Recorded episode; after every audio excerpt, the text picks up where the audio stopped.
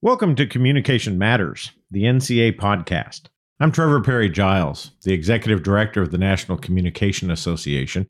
The National Communication Association is the preeminent scholarly association devoted to the study and teaching of communication. Founded in 1914, NCA is a thriving group of thousands from across the nation and around the world who are committed to a collective mission to advance communication as an academic discipline. In keeping with NCA's mission to advance the discipline of communication, NCA has developed this podcast series to expand the reach of our member scholars' work and perspectives. This is Communication Matters, the NCA podcast. At the basic level, for me, diversity is a very basic general thing that everybody should be doing anyway. It really shouldn't be aspirational at this point. But how can we unpack it and deconstruct it a bit more without putting additional invisible labor on faculty and scholars of color. On today's episode of Communication Matters, the NCA podcast, we're addressing civil rights and the passing of the civil rights generation, the new civil rights generation, and issues related to diversity, equity, and inclusion. Professors Robin M. Boylorn, Maegan Parker Brooks, and Armond Towns join me today for this really timely and interesting conversation. First, let me tell you a little bit about our guests. Robin M. Boylorn is an associate professor of interpersonal and intercultural communication in the Department of Communication Studies at the University of Alabama. As an autoethnographer, Dr. Boylorn researches herself, her culture, and her identity as a black woman raised in the South. Dr. Boylorn's research centers around lived experience, intersectionality, social identities, and cultural criticism. Dr. Boylorn is a member of the Crunk Feminist Collective, a scholar activist group, and is also the editor elect of NCA's journal, Communication and Critical Cultural Studies. Hi, Robin. Thanks for joining us today. Thank you so much for having me. Maegan Parker Brooks is an associate professor of civic communication and media and American ethnic studies at Willamette University and is particularly interested in rhetoric, race, and public memory. Dr. Brooks is also the director of Find Your Voice, the online resource for Fannie Lou Hamer studies, a multimedia project created in partnership with the Hamer family and with students, educators, and civil rights activists in Hamer's home region, the Mississippi Delta. In total, Brooks has authored or co authored and edited four books about Fannie Lou Hamer, including the first and only collection of Hamer's speeches and a recently released biography entitled Fannie Lou Hamer America's Freedom Fighting Woman. Hi, Maegan. Thanks for joining us today. Thank you. Great to be here. Armond Towns is an assistant professor of rhetoric and communication studies at the University of Richmond. Dr. Towns researches in the areas of Black studies, media philosophy, communication history, and British cultural studies. Dr. Towns is currently working on Technological Darwinism, the Black Body as Medium, a project that focuses on questions about race, gender, sexuality, class, time, and space. Hi, Armond. Thanks for coming on our podcast today. Thank you for having me. I'm glad to be here. So, I want to start the conversation at a sort of broader theoretical level. And among other areas, Armond, that your work focuses on is the area of Black studies. Can you tell our listeners a little bit about what Black studies means to you how it relates to media studies and communication, and what we can learn from Black studies about the evolution of the civil rights struggle in the United States? Yeah, I, I think depending on who you ask, this is probably going to be answered in multiple ways.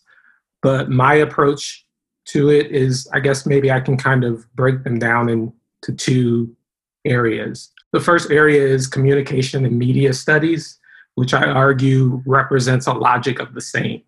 And I think this is basically the way that a lot of different dis- disciplines operate, which is to say there's a, a problem that assumes that we can use Western tools and West, Western methods to understand non Western people and how we move through the world. So basically, the argument of communication studies, when applied to Black and Brown people, becomes you are just a different version of me me here being this kind of Western construct of man, which I am pulling from people like Michel Foucault and Sylvia Wynter. So ancient Greek theories, which are reproduced as Western. And I think reproduced is really important here. are presumably useful for understanding the movement for Black lives or the civil rights movement.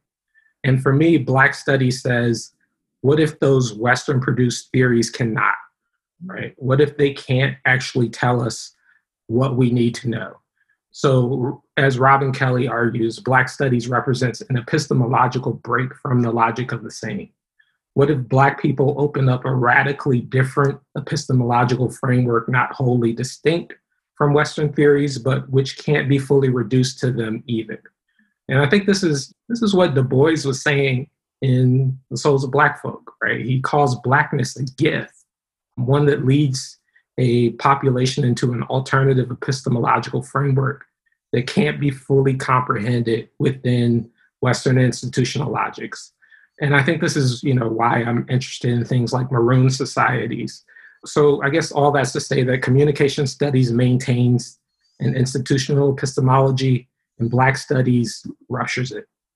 How is that related to issues of, say, Afrocentricity, Afrofuturism, these other theories? How are those connected? I'm interested because we just, as you may or may not know, inducted Molefi Asante as a uh, NCA Distinguished Scholar finally right.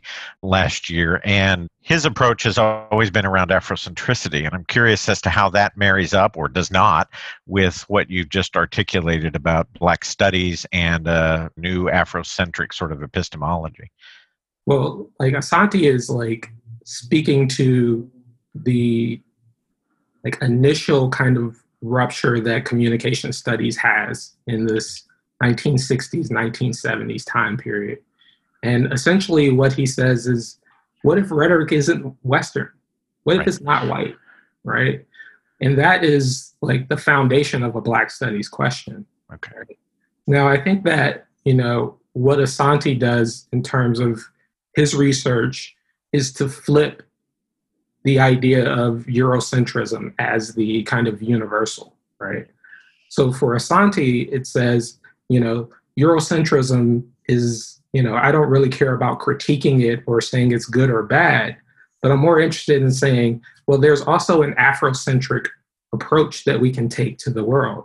And what happens if we take that approach to rhetoric and communication studies? So I, I think that, you know, it's it's kind of hard to to say that you know you're doing like black studies and communication studies and not say that you're also influenced by asante.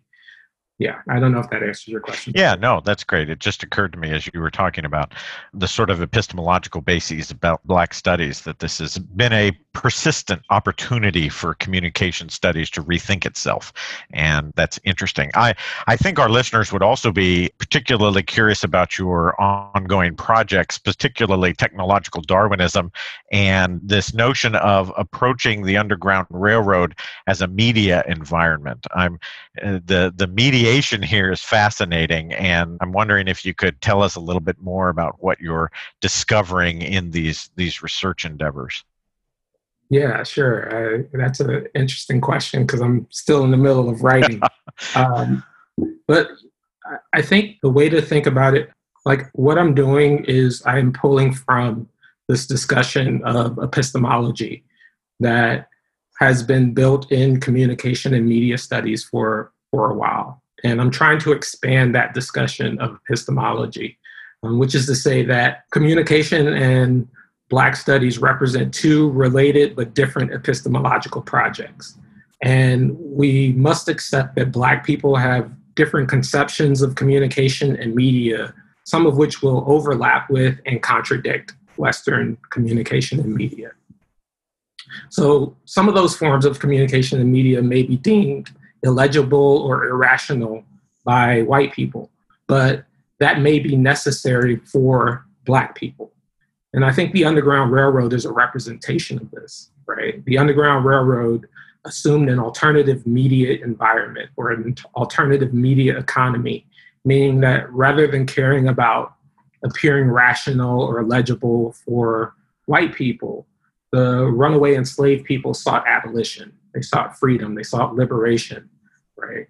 So let's say maps and handwritten notes may be deemed like rational or efficient modes of traversing space for white people, but trees or the North Star or a flagpole were necessary for traversing those same spaces for enslaved people, meaning that media for them meant something different, right? Something completely different than the white people that were trying to chase them down. Huh.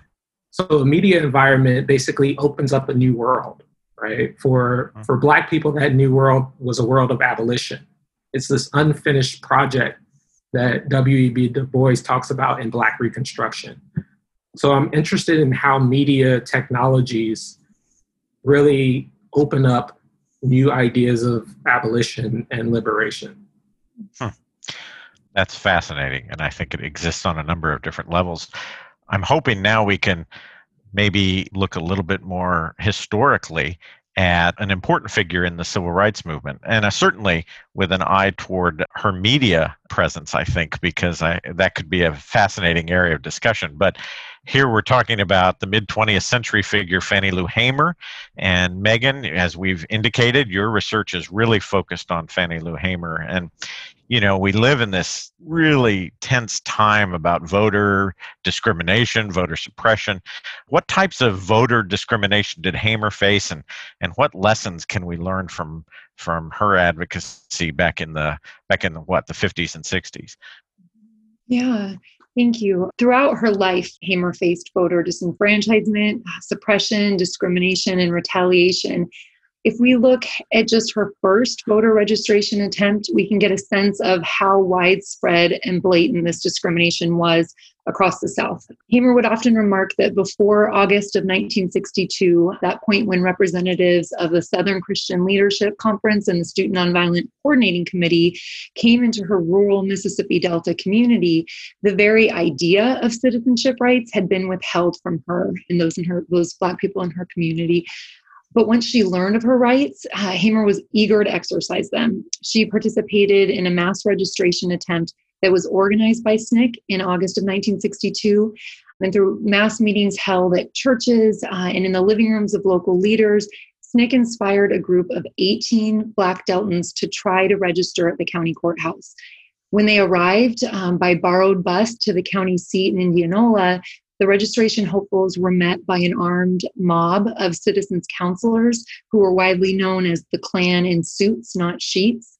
Once Hamer and the other Black citizens from Ruleville made their way into the courthouse, they were given literacy tests and asked to interpret sections of the Mississippi Constitution to the white clerk's satisfaction. And all 18 registration hopefuls failed these tests, which were designed to bar their civic participation. On the way back to their small Delta town, the bus driver that carried them to the courthouse was stopped by a state highway patrolman and charged with, quote, driving a bus that was too yellow. Once Hamer finally made it home, the Citizens Council had already informed her employer, who was also her landlord. She lost her job and she was evicted from her home for her registration attempt. She sought refuge at a friend's home, and less than two weeks later, a white supremacist night rider shot 16 bullets into the friend's home, just inches above the bed where Hamer had slept. She had to go into hiding at a distant cousin's cabin for fear of her life.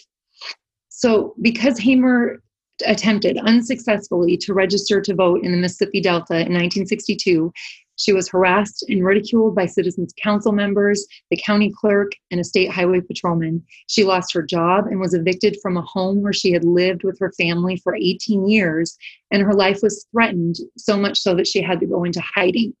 Hamer wouldn't be deterred, which is remarkable. I think a lesson that we learn from her advocacy is that she would often say if the white supremacists thought their violent actions would deter her from fighting or would compel her to leave the South, they would find out differently. Uh, she recognized that the South was her home, that her ancestors' labor had built its economy, and that she had every right to stay and demand citizenship privileges that she deserved.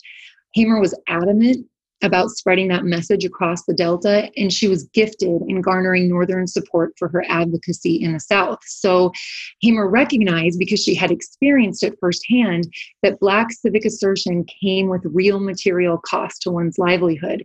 So she often coupled her voting rights advocacy with food, clothing, and shelter provisions for those who risked everything to participate in politics. you know, along with Shirley Chisholm and others, I was particularly pleased when Tracee Ellis Ross and Kamala Harris invoked Fannie Lou Hamer's name at the Democratic National Convention. And it got me to thinking, and I'm sure it did for you as well, Maegan, what the legacy and the significance of Hamer is to the Democratic Party, to our sense of public memory, and I guess one of the things that I'm particularly interested in is how we're evolving our contemporary understandings of civil rights. And so, mm-hmm. you know, Armond is giving us a, a different vision of how the media environment worked in the Underground Railroad. Similarly, I think we have this evolving sense of what the, the civil rights movement was all about. I'm wondering if you could talk about uh, where Hamer fits in that re envisioning of the civil rights movement. Yeah, absolutely. You know, Hamer is not as well known popularly uh, as activists like Rosa Parks, Martin Luther King, or Malcolm X, but she has become a touchstone within the Democratic Party. Her name, her 1964 and 1972 DNC challenges have been frequently referenced over the years. So, for instance, Gloria Steinem relied heavily upon Hamer in a 1972 DNC challenge designed to secure a female running mate for George McGovern. Bill Clinton and Al Gore both mentioned her name in their 1992 acceptance speeches. And in 2004, the DNC marked the 40th anniversary of the MFDP challenge with Maya Angelou reading a portion of Hamer's 1964 testimony from the main stage. So, Harris and Ross's most recent invocations of Hamer's name provide well deserved recognition of the role that Black women have played and continue to play in the expansion of voting rights and in the creation of a more inclusive and representative party. And yet, to speak to the portion of your question, you know, really about public memory and how that's evolving, I feel really compelled to mention what gets uh, remembered about Hamer and what gets forgotten. So, one of the driving forces behind my Hamer research is the conviction that telling her story as fully and complexly as I am able provides a counterpoint to what Jeanne Theoharis has dubbed the national fable of the civil rights movement, right? So, those well worn, whitewashed stories that permeate our popular culture Theoharis suggests they function as a veil to obscure enduring racial inequality, a tool to chastise contemporary protest, and a shield to charges of indifference and inaction. So the story of Hamer's 1964 challenge risks contributing to that same triumphalist tale if we leave out the facts that the white supremacist delegation sent from Mississippi was in fact seated at the 1964 right. DNC. President Johnson offered the 68 member interracial delegation um, that Hamer represented two at large seats as a compromise. What's worse, Johnson handpicked who those seats would go to. He declared that Hamer, who was the vice president of the MFDP, would he would not quote allow that illiterate woman to be seated on the convention floor. And that part of the story is often overlooked, as is the backroom dealings during which Hamer was excluded from high level meetings to craft the compromise because she challenged vice presidential candidate Hubert Humphrey. So that part of the story is not commonly told. And last, I'll just bring forth a key insight that SNCC activist Dorie Ladner shared with me in an interview. Ladner pointed out that while our country has paid some attention to Hamer's involvement in the 1964 DNC, popular civil rights narratives have all but erased her 1965 congressional challenge during which she, Annie Devine, and Victoria Gray went straight to the floor of the House of Representatives and demanded that the white supremacist congressional uh, members from, sent from Mississippi be unseated.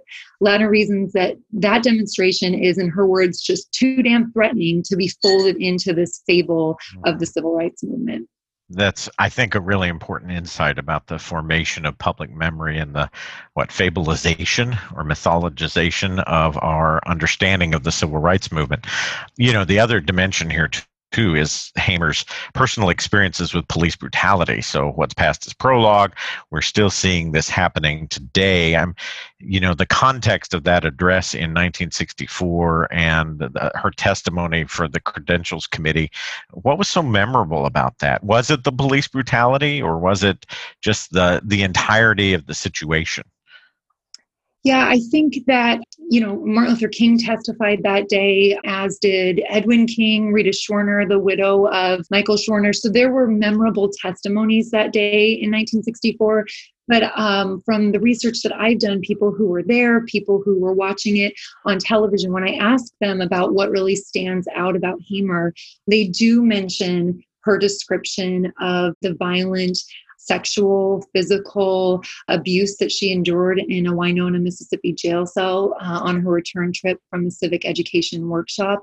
They mentioned that testimony. They mentioned the way that she detailed um, the earlier story that I shared about her very first registration attempt and of course, they mentioned the fact that Lyndon B. Johnson, sitting President Lyndon B. Johnson, interrupted her live television broadcast of her testimony with a spurious press conference that he called. He told NBC, CBS, and ABC, the three major networks, they were under the impression he was going to announce his running mate. And so they took the cameras off Hamer, put them on Johnson.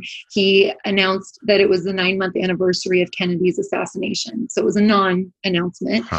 And once they realized that, networks replayed Hamer's testimony during their evening broadcasts. And so, one of the things that is so powerful about Hamer's testimony that day is that folks across the United States got to hear her during their evening program. So, she got prime time coverage um, of that testimony. So, that is the testimony that, that most often gets remembered. And I think, you know, to your point about police brutality, I think that Hamer's story really rightfully suggests that the threat of police brutality affects all Black people, Black women, Black men, Black trans folks too. And, you know, I think the experiences recently of Breonna Taylor, Sandra Bland, not to mention, you know, past Angela Davis, Assata Shakur, and so many others really speak to this truth as well.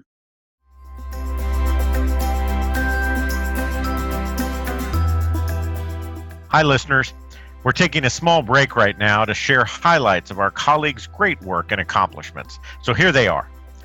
Dr. Lauren B. McKenzie has been named a Marine Corps University's Outstanding Civilian Professor for the academic year 2019 2020. Dr. McKenzie was also presented with the Dr. Elihu Rose Award earlier this year as part of the university's commencement ceremony in Quantico, Virginia. Sun Jun Chung of Sungkyunkwan University in the Republic of Korea and Edward L. Fink of Temple University in Philadelphia have received the 2020 Randall Harrison Outstanding Article Award from the International Communication Association's Information Systems Division. Edward L. Fink has also been selected to become an inaugural fellow of Sigma Xi, the Scientific Research Honor Society. The Society has about 100,000 members, and 200 members of the Society have received the Nobel Prize. And NCA past president Stephen John Hartnett is editing the new Michigan State University Press series on U.S. China relations in the age of globalization. The series will include Green Communication and China on Crisis, Care, and Global Futures by Jingfang Liu and Phaedra Pezzullo and Communication Convergence in Contemporary China International Perspectives on Politics, Platforms, and Participation by Patrick Shaou-Whea Dodge. Congratulations to all of our colleagues.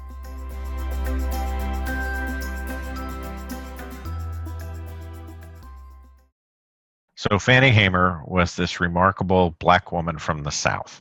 And another remarkable black woman from the South is Robin Boylorn, who is an autoethnographer and who writes about the experiences and the narratives of resilience uh, that black women experience over multiple generations in the South. So, Robin, what does your book, Sweetwater Black Women and Narratives of Resilience, tell us about the lives and experiences of, of black women in the South? I think, you know, um, Sweetwater celebrates the lived experiences of Black women by centering their stories and survival practices, which very much feels in line with Fannie Lou Hamer's legacy, right? Um, so the stories that I tell in Sweetwater chronicles how Black women make sense of oppression and how they seek some semblance of social justice in their lives, right? And that is definitely informed by Hamer's legacy. But specifically, you know, the book emphasizes the role of family, community, spirituality, tradition, and storytelling as mechanisms for resilience in the Deep South, a region that has historically and presently been known for, you know, racism and discrimination of people of color. more profoundly and out loud, you know, out in the open than other areas. Not to say that the South is the only place that's racist for sure, but there is a historical context in the South that makes it seem that way. So, you know, in the book, I think that Black women are often the architects of change and social movements at home and on the ground and in more global contexts. And but they are largely disappeared from public discourses and discussions.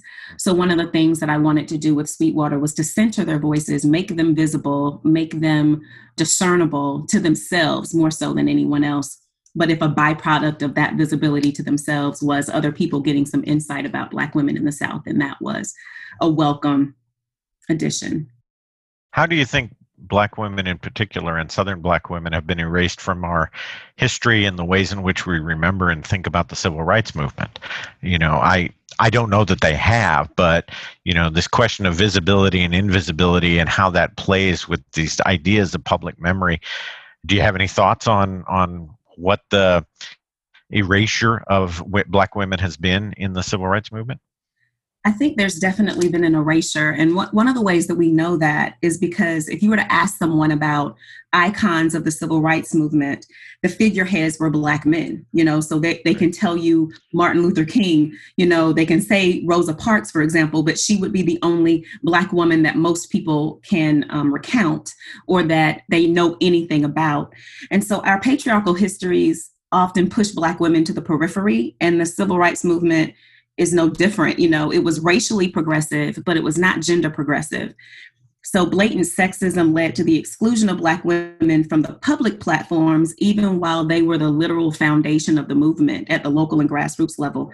You know, I think that another thing that's at play with why, for example, Rosa Parks is a recognizable figure more so than Fannie Lou Hamer, right? I think I think that it it links to notions of respectability politics and colorism which in many cases dictates who was allowed to be a representative. You know, so Rosa Parks is an icon, but she's but she wasn't the first black woman to refuse to give up her seat on right. a bus, right? right? She was, however, a light-skinned black woman with a quiet demeanor, which was seemingly much more digestible for the cause than a dark-skinned, quote unquote, angry black woman mm-hmm. who would supposedly jeopardize the cause. That's fascinating. I know that you know, there's a lot of discussion of this sort of I guess going back to what Maegan said, the fabulization of the Rosa Parks story, and uh, you know, a lot of that is left out of what we teach people about civil rights. Now, I'm going to switch gears a little bit, Robin, because you're an incoming editor of a journal, and I know Armond has expressed some interest in the discipline of communication and media studies and where we've gone and our epistemologies and where we're going. Uh, perhaps you might have some thoughts as an incoming editor about how we, through the editorial and publication process, can maximize our commitments to diversity, equity, and inclusion in the journal. Do you have any forward-looking, uh, you know, sort of prognostications about where we're going with our journal publishing?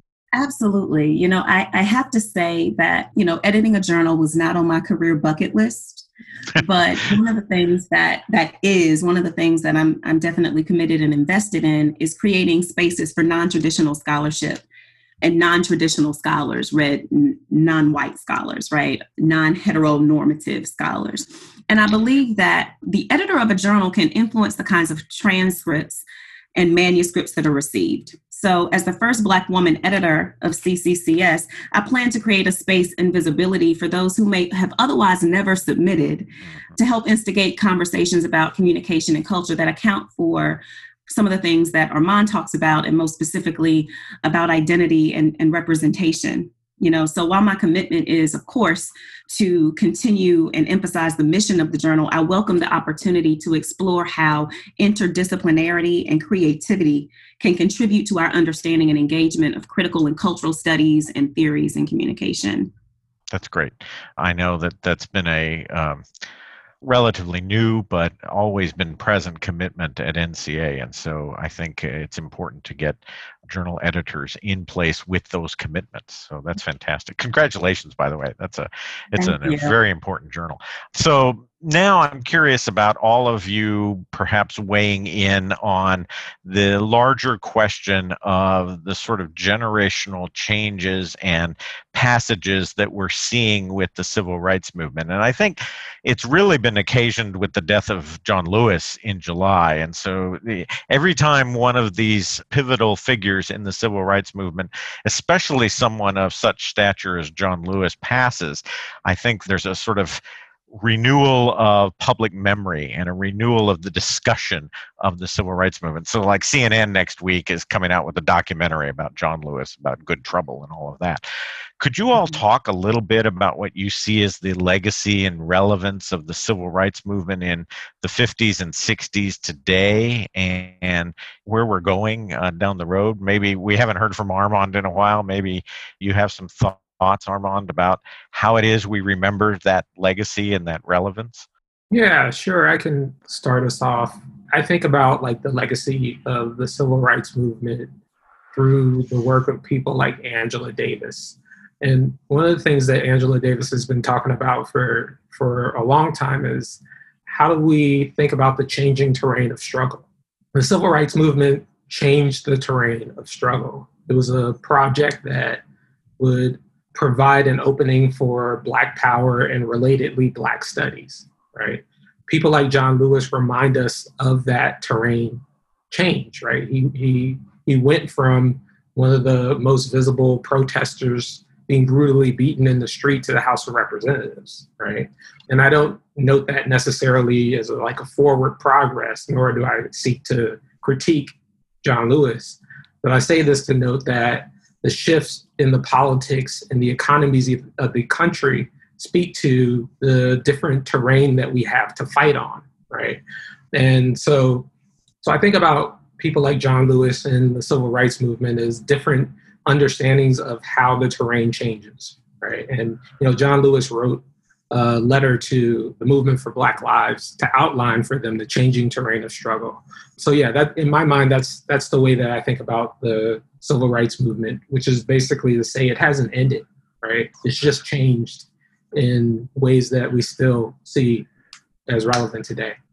You know, the that notion that it hasn't ended is fascinating because there is this sort of it's not as if it suddenly began in 1954 either right we we you know we have these sort of time bound truncated visions of these movements and Maegan maybe you are best positioned to think through some of that. I mean, how do we account for this notion that we are so quick as a society to lock the, these civil rights notions into heroism and these time bound, you know, constraints, I guess? Mm-hmm. I really like Armond's invocation of Angela Davis because I think she too is a really great figure for thinking through how her activism has grown and i mean there have been consistent values in terms of prison abolition you know throughout her career but she i think of a speech that she gave to the protesters in ferguson really talking about that notion of the more beautiful and terrible history right that um, Theoharis and others talk about which is you know the sanitized version of the civil rights movement is often used to chastise Black Lives Matter protesters, when in fact, if we recover folks like uh, Hamer, folks like Lewis in his speech at the March on Washington in 1963, right? If we look at more complex narratives of the civil rights movement, its antecedents too, we see that the battles that they were fighting, Hamer in particular, she was not only battling against white supremacy, but also police brutality, sexual assault, voter disenfranchisement, segregated education, food insecurity, healthcare access, governmental control over reproductive health. I mean, these are this these are the same battles that folks are fighting right now. And so rather than see these movements as distinct or use whitewashed, papered over uh, stories of these movements to chastise contemporary protesters, if current activists and organizers can look to folks who were who've been fighting these battles for decades, right? They can find wells of wisdom upon which to draw, right? And Davis is such a great person in terms of providing that wisdom to future generations. Lewis was too. Had Hamer lived past 77, she absolutely would have been. She loved young people. She loved the young people that she was working with um, in SNCC. So there certainly are people that we can look to whose activism certainly didn't stop in 1968, right? Um, and didn't begin in 1954, right? It has gone on and really ruptured, uh, to use a phrase that Armond used um, at the beginning, really ruptured those time markers, which I think are problematic in a lot of ways. Yeah, I agree, and I'm wondering why we are so quick as a society. And is, is this is this a function of whiteness? Is this a function of our own collective commitments? I don't know. To de-radicalize, so that we marginalize figures like Angela Davis because they're too radical. You know, we we de-radicalize King even, who by the time he was assassinated had gone fairly, you know, all in on the social justice dimensions and the the more radical dimensions of the civil rights movement. Why do we de-radicalize it all? Robin, maybe you know. I continue to ponder this question: how it is that we continue to force a movement that was, in many ways, very radical into mm-hmm. this de-radicalized fable, as you say, Maegan. I don't know. I don't know why that happens. Yeah, I think about the the fact that you know 70 years later you know that's that's an entire lifetime. And you know like Maegan was saying we're still fighting over the same things and for the same rights the cyclical nature of and the seduction of white supremacy which i think is essentially at the heart of it all. Is one of the reasons why we make we take 10 steps forward and then we're snatched back 20 and it doesn't feel like we're making any forward progress. I mean, we're still fighting for voting rights. You know, our voting rights are still being jeopardized. We're still fighting for reproductive rights. We're still fighting for humanity, you know, for LGBTQAI plus folk and undocumented folk and people who are poor and disabled, you know, like those things haven't haven't changed. The context and circumstances has. So when I think about the movement or movements plural, I think that one of the reasons it, it gets cached at a particular point is because we associate it with particular people and then we sanitize them. You know, Martin Luther King was sanitized so that Colin Kaepernick can be demonized. Mm-hmm. And that's a mm-hmm. problem because I think that revolution is the only way we're gonna we're gonna access change. Kindness and asking nicely has never gotten it, you know. So there has to be some type of revolutionary. Um, there always had to be a revolutionary impulse of the movement then and now and you know i think that we're just at a we're at a moment where we're at, at an extension of the movement but i don't think it's ever been over we've just had certain pauses where we could breathe a little bit mm-hmm. but now we're literally getting our breath taken away with knees on our neck and things, you know. I've just started reading Isabel Wilkerson's book about caste. She tells the story of Martin Luther King going to India and being introduced as an untouchable and how shocked King was to be introduced that way. And in a way, this goes full circle to Armond's points about different epistemologies and how we position and see ourselves in the world and how we know what we know, both about ourselves, our identity, and the society around us. So, getting a little bit more specific and following on this notion of rethinking and retooling how it is we understand civil rights and the struggle for civil rights. What can we as educators and institutions do to truly commit ourselves to diversity, equity, inclusion? What role do we have in understanding and perpetuating and motivating civil rights struggles? I, this is a really interesting question, I think, for NCA, for the discipline, for all of us involved in in education and higher education. What can we do?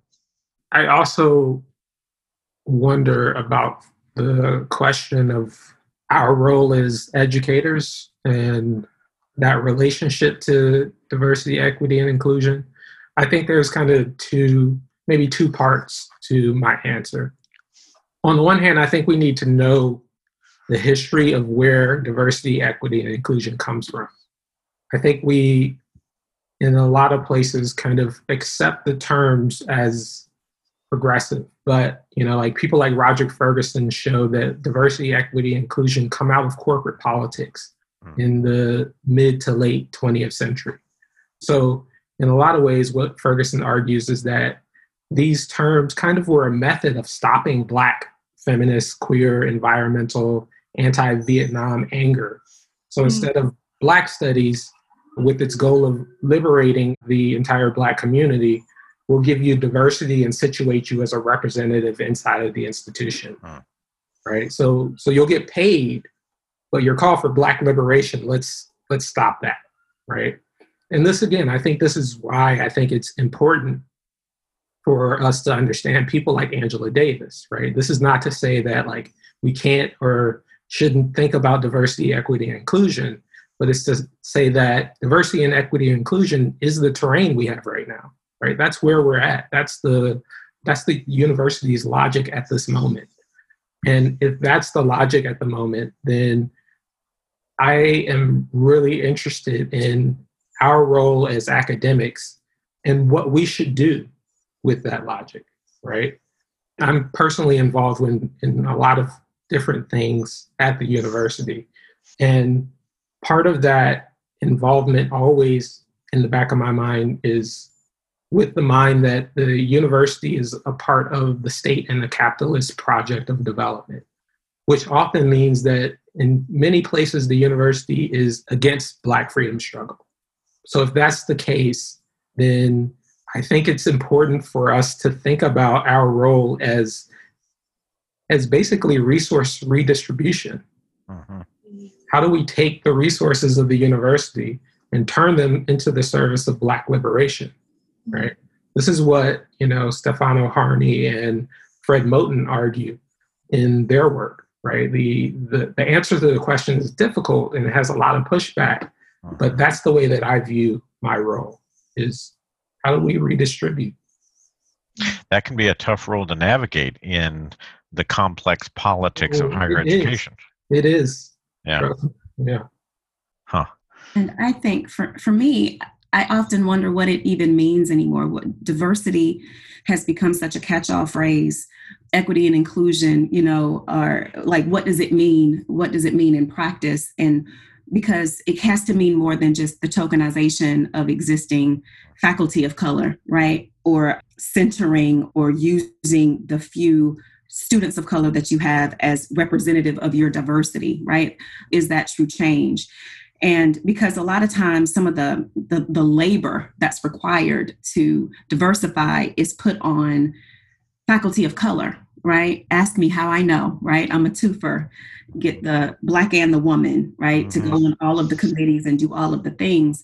But is it is it truly diversifying if if it's just for show right? Or if it's just this one right? Because i think that my concern around um, around how diversity and inclusion and equity is there is really not any equity. It's just the inclusion or the rep or the illusion of it. And then diversity being used in such a way that we don't even know what exactly does it mean. If we're diversifying what does that represent? Who's being what's being diversified and who is being um, affected by that? So i think it, it requires a much more nuanced engagement than than we are encouraged to have at a surface level. Because at the basic level for me diversity is a very basic general thing that everybody should be doing anyway. It really shouldn't be aspirational at this point. But how can we unpack it and deconstruct it a bit more without putting additional invisible labor on faculty and scholars of color i had a colleague on the executive committee at nca say at one point to all of us that we need to stop looking at these questions, and I would call them diversity, equity, inclusion, the struggle for black liberation, the struggle generally for human liberation, whatever we want to call all of it. We need to stop looking at it as, as an issue or as a problem or as a challenge. We need to see it as an opportunity for openness and expansion. And I've always taken that to heart. I've thought that that was a really important insight you know and as a discipline in communication and certainly the the history of NCA and you know the the communication discipline more broadly you know we're at a moment where we're attempting to amplify the work of non-white scholars to the benefit of everyone. Any final thoughts that anyone might have about you know this the where communication fits and the communication matters question which is something we always ask on the podcast you know how does communication matter in this this struggle for human liberation black liberation you know latino liberation what have you one thing I'm doing in my rhetorical theory class this semester is foregrounding the rhetoric so white um, and the communication so white fora that we've recently had come out in our journals. And there was a great piece that um, I engaged with my students last week from Martin Law and Lisa Corrigan that look at white speak within the communication discipline in particular. And one of the arguments that Law and Corrigan make that I think is relevant to your question here Trevor, and maybe to the larger conversation that we've been having and that I hear both Robin and Armond talking about is it's not just about amplifying voices of scholars of color. Absolutely. Like that's essential. We should be doing that at the very foundation, right? But Lon Corrigan also suggests that it's additionally about excising, uh, sort of cutting back on the white noise in our discipline. So this isn't like a, you know, silencing of white people, right? It's not looking at this kind of white fragility and defensive moves here, but it is asking those important questions that Armond started us with, right? Who's not who is recognized as a legitimate producer of knowledge right? Which methodologies which approaches which voices are being canonized um, and taught in our classrooms and seen as essential for citational politics right? It's asking those questions and Lon Corrigan goes so far as to suggest that it's going to require excising some of that from our canon in order to really center it, allow the rupturing that's necessary as we amplify scholars of color. So I'm really persuaded by that argument, and I would like to see you know more folks take up those great fora that we've had in the diversity of perspectives, um, the broad range of perspectives that scholars represented in those fora are providing for us, and really think deeply about those challenges. I know that some of our editors have been particularly attuned to the citation politics that you mention in their review of submitted manuscripts. And have gone back to authors and said, hmm, there's a lot of white noise on your citation list, you know. I think that if I were to have any any final thoughts, it's just about thinking about intentionality and the role that that can have you know, communication is something we do all the time, whether we're thinking about it or not. And I think that if we can be a bit more thoughtful and intentional about the way we communicate about difference, if we can engage in uncomfortable truths and walk walk towards them instead of moving away from them in our communication with others and in our communication about what we're studying, I think that that that has the capacity to diversify the field without relying exclusively on identity politics. Because mm. I think that, you know, while citation practices are important, cite a Black woman, absolutely. I think that that can sometimes be problematic because it assumes, you know, and I'm a Black woman who studies Black women, right? But not all Black women study Black women.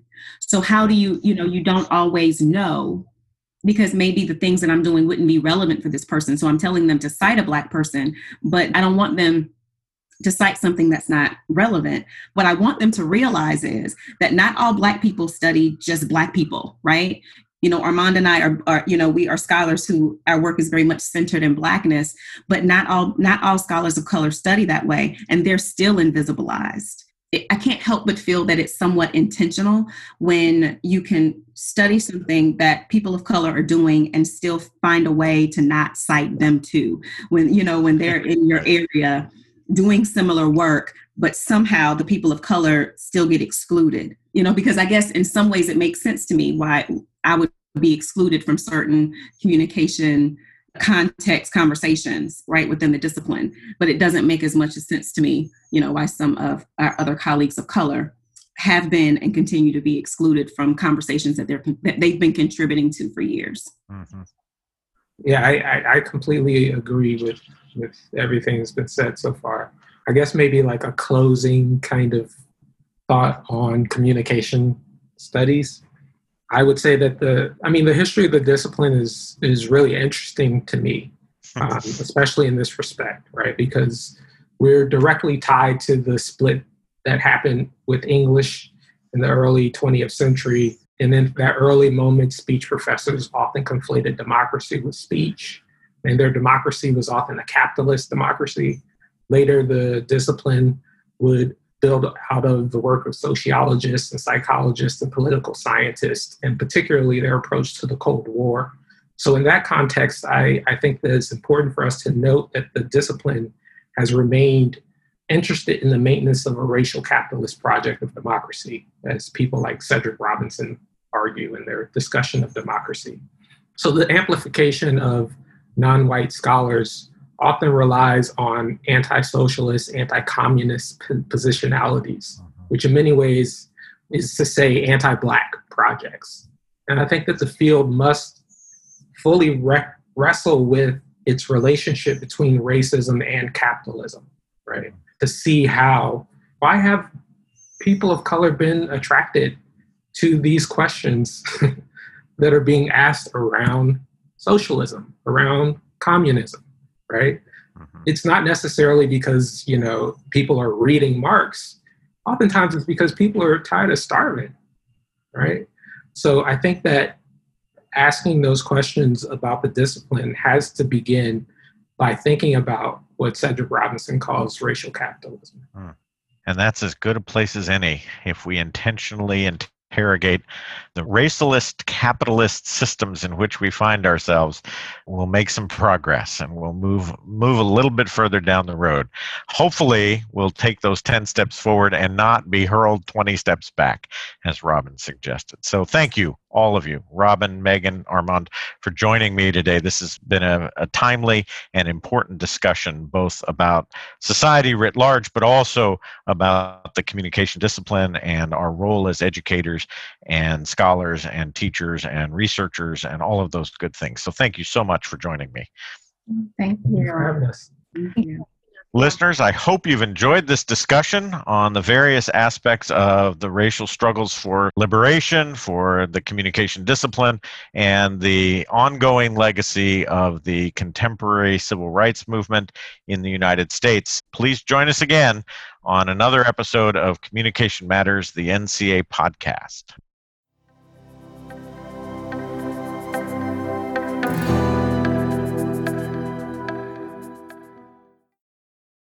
In NCA news, we invite undergraduate students to apply and compete for the NCA Legacy Scholarship, which provides $1,000 to an undergraduate student pursuing a degree in communication or a related program within a 50 mile radius of Indianapolis, Indiana, where the NCA 106th Annual Convention was scheduled to be held.